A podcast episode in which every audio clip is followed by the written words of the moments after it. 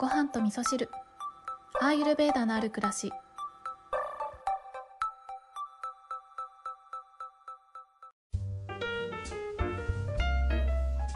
こんにちは土井京子です、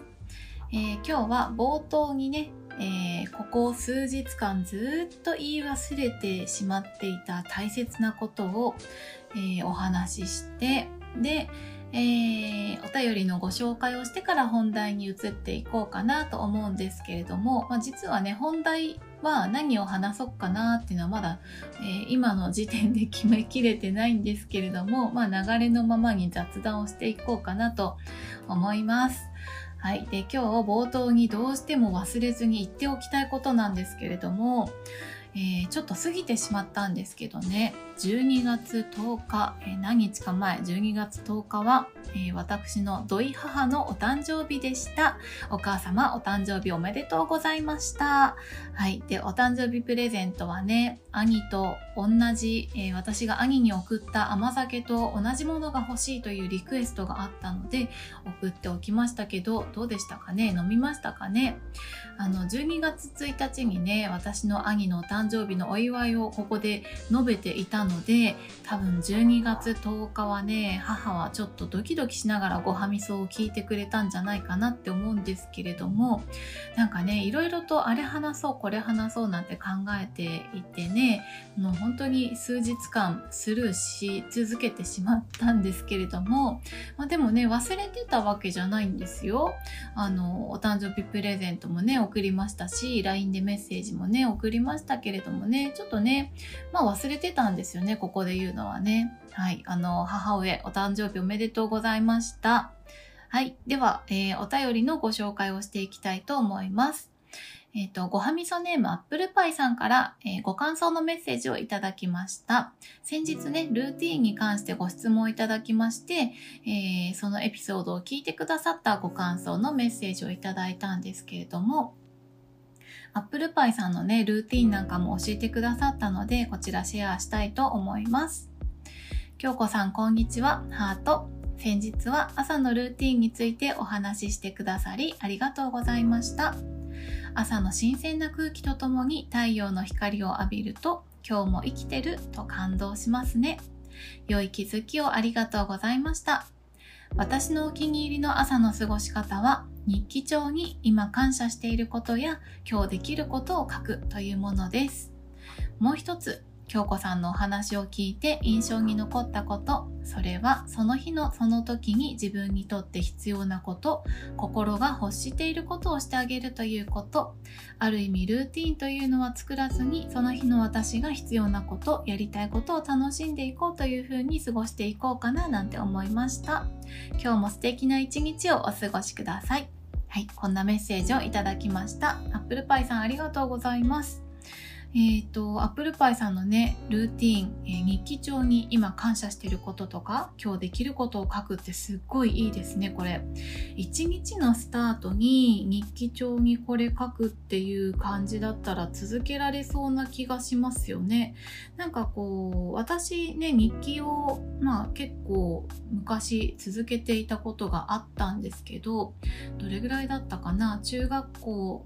中学校1年生か2年生ぐらいから20歳ぐらいまでずっと日記を毎日書いてたんですけれども、えーそれ結構続いたなって思うんですけど、えーその前にもね何回か挫折してたんですよ日記をつけるっていうことはなんかそれは一日の終わりに今日あったこととかを書くっていう日記だったんですけど今ね、えー、アップルパイさんのメッセージにあったように、えーと今感謝してることとか今日できることを日記帳に書くっていうのだと確実に書けそうな気がしますよね。だしなんかすごく一日のスタートがねいいスタートになりそうだなって思いますね。朝のうちにねやるべきこととかやりたいことを書き出しておくとねすごく一日が充実しそうな気がしますね。これ私もちょっとやってみようかなって思いましたね。うん、感謝してること何ですかね皆さん今感謝してることって何かありますかねえー私ね昨日のエピソードでもねちょっとご紹介しましたけど本とコーヒーと海辺暮らしさんの方にね、ゲストで出演させていただいて、で、えっ、と、私もね、本番の、えー、配信されたものを聞いてみたんですけれども、自分らしさとかねそんなこう自分らしく生きるということということに、まあ、フォーカスしながら1時間ぐらいねやっぱ結構長いか長いこと喋ってたななんて思うんですけど、まあ、そんなことをね話していたっていうこともあって今感謝してることでえー、一番感謝してることはなんか私が私に生まれてきてくれてありがとうってすごく思うんですよ。だからあのイコールね母に対して産んでくれてありがとうってことにねすごく感謝してますね。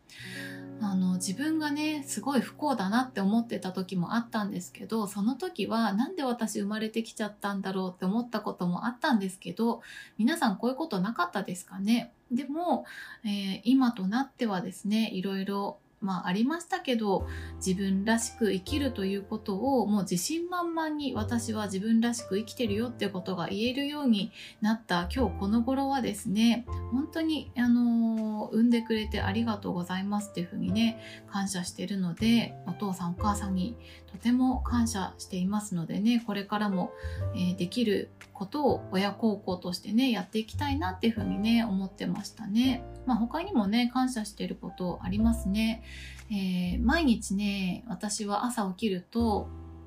えー、うちの千和子さんにねうちの子になってくれてありがとうっていうことを言うんですけど本当にね私は犬を、迎えてから人生がものすごい変わったなっていうふうに思っていてなんかもともとねあんまりこう素直じゃない人間だったので私は結構天の弱というか、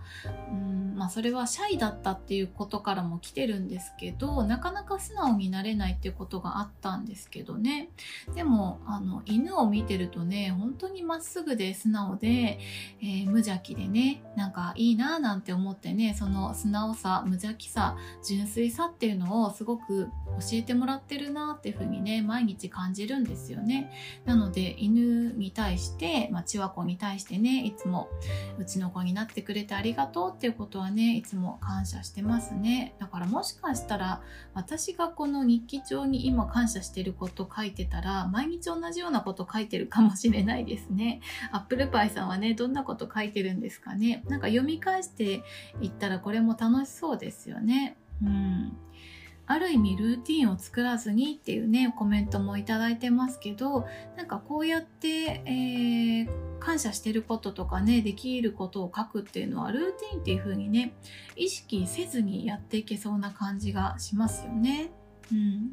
で私もねこの朝のルーティンとかはあの毎朝こんなことをルーティンでやってますっていう人ってすごいかっこいいなっていうイメージがあるんですけど、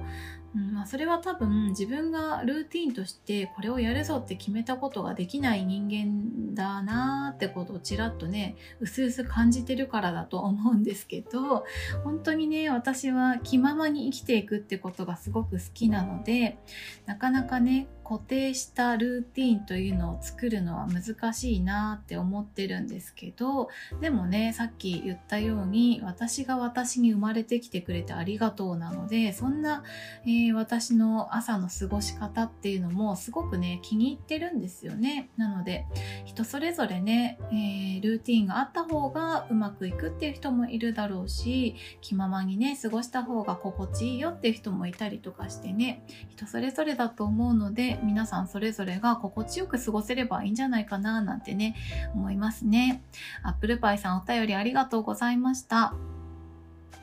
はい。で、今日の本題はね、何を話そうかなって今このお話をしながらずっと考えてたんですけれども、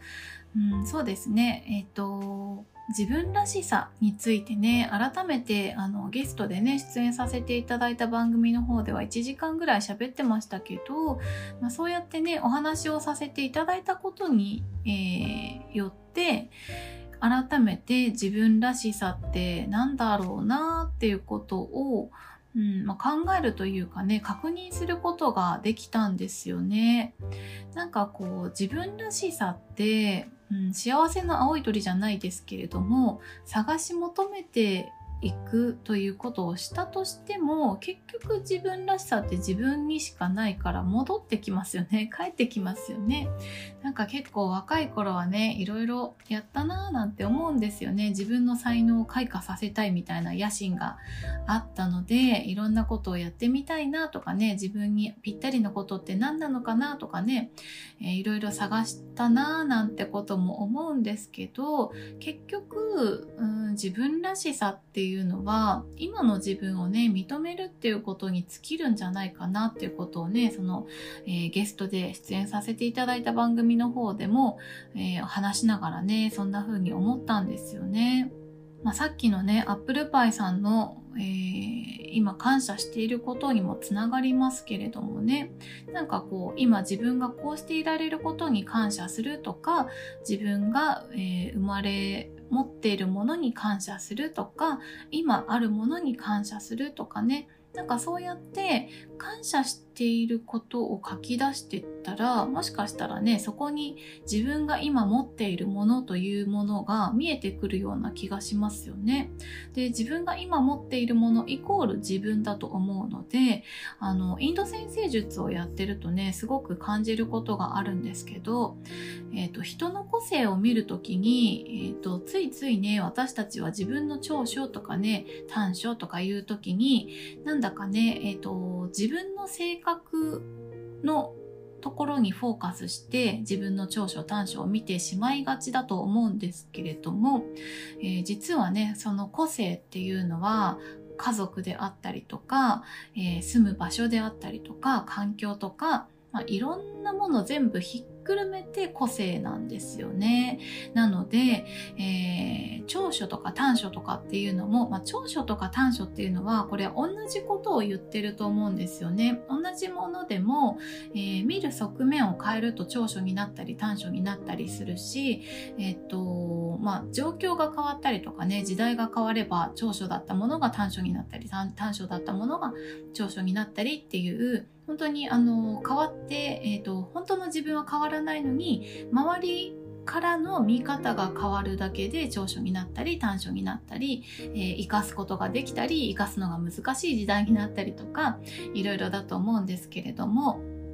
えっ、ー、と何の話でしたっけ？えっ、ー、とねそうそうジョーティッシュで見た時インド先生術で見た時の個性っていうのはあの自分の性格だけじゃなくてで、えーと、自分が持ってる全てが長所と言ってもいいと思うんですね。長所というか、まあ、個性というふうに言っていいと思うんですね。なので、例えば、えっ、ー、と、お金を稼ぐのがすごい上手な人がいたとしたら、それもその人の個性だし、えー、逆にね、自分で稼ぐのはすごい苦手なんだけど、えー、親のね、えー、財産で暮らすことができるようなえー、それぐらいお金持ちの人がいたとしたらそれもその人の個性だしその人の強みだから、えー、親のすねかじってなんていうふうにね世間では言われることもありますけれども実はそれは生かすべき個性だったりするっていうことがあるのでうんと自分のね性格とかだけにとどまらず自分が持ってるもの全てですね、えー、親とか兄弟家族だったり友達だったり、えー、住んでる環境とかもう職場の人間関係だったりとか自分と関わり合う全てが自分にとっての個性になっていくんですよね。なので自分を知りたいなって思った時に、まあ、自分を見るっていうことももちろんそうだし自分の周りを見てみるっていうことをしてもそこにね自分らしさがたくさん散りばめられていると思うんですよね。あのどんな街に住んでるのかなとかねどんな、えー、まあ、マンション住まいだったらねどんなマンションを自分は選んでいるんだろうかっていうことだったりとかそういう節々にも、えー、そういう節々端々にも、えー、自分ららしさっていうものがね全部、え、隠れているのでなので自分らしさって何だろうなと思ってね遠くを遠くを見ようとしてしまいがちなんですけれども実は自分らしさっていうのはね今自分が、えー、いる環境であったりとか、えー、自分がね感謝していることだったりとか自分の中にあるものを見つめ直すとか、えー、自分の周りにいる人を見つめ直すっていうことで自分らしさっていうのはね、え、分かりやすいんじゃないかななっていうふうにね思っております。はい、ということで今日はですねちょっと、えー、話がね滑りがちでしたけれども自分らしさについてのお話をさせていただいたりアップルパイさんからのお便りをご紹介させていただきながらお話をさせていただきました、えー、今日はね夜の収録をしているということもあってちょっとね一日働いてきたので若干、えー、頭の回転が鈍くてですねなかなか言葉が出てこないっていうことがあったんですけれども、えー、明日の朝は今日アップルパイさんに教えていただいたようにえー、日常に書くかどうかは別としてね今感謝していることとか今日できることっていうのをねちょっと考えてみようかななんて思います。それでは皆さん今日も良い一日をお過ごしください。今日も聞いていただきましてありがとうございます。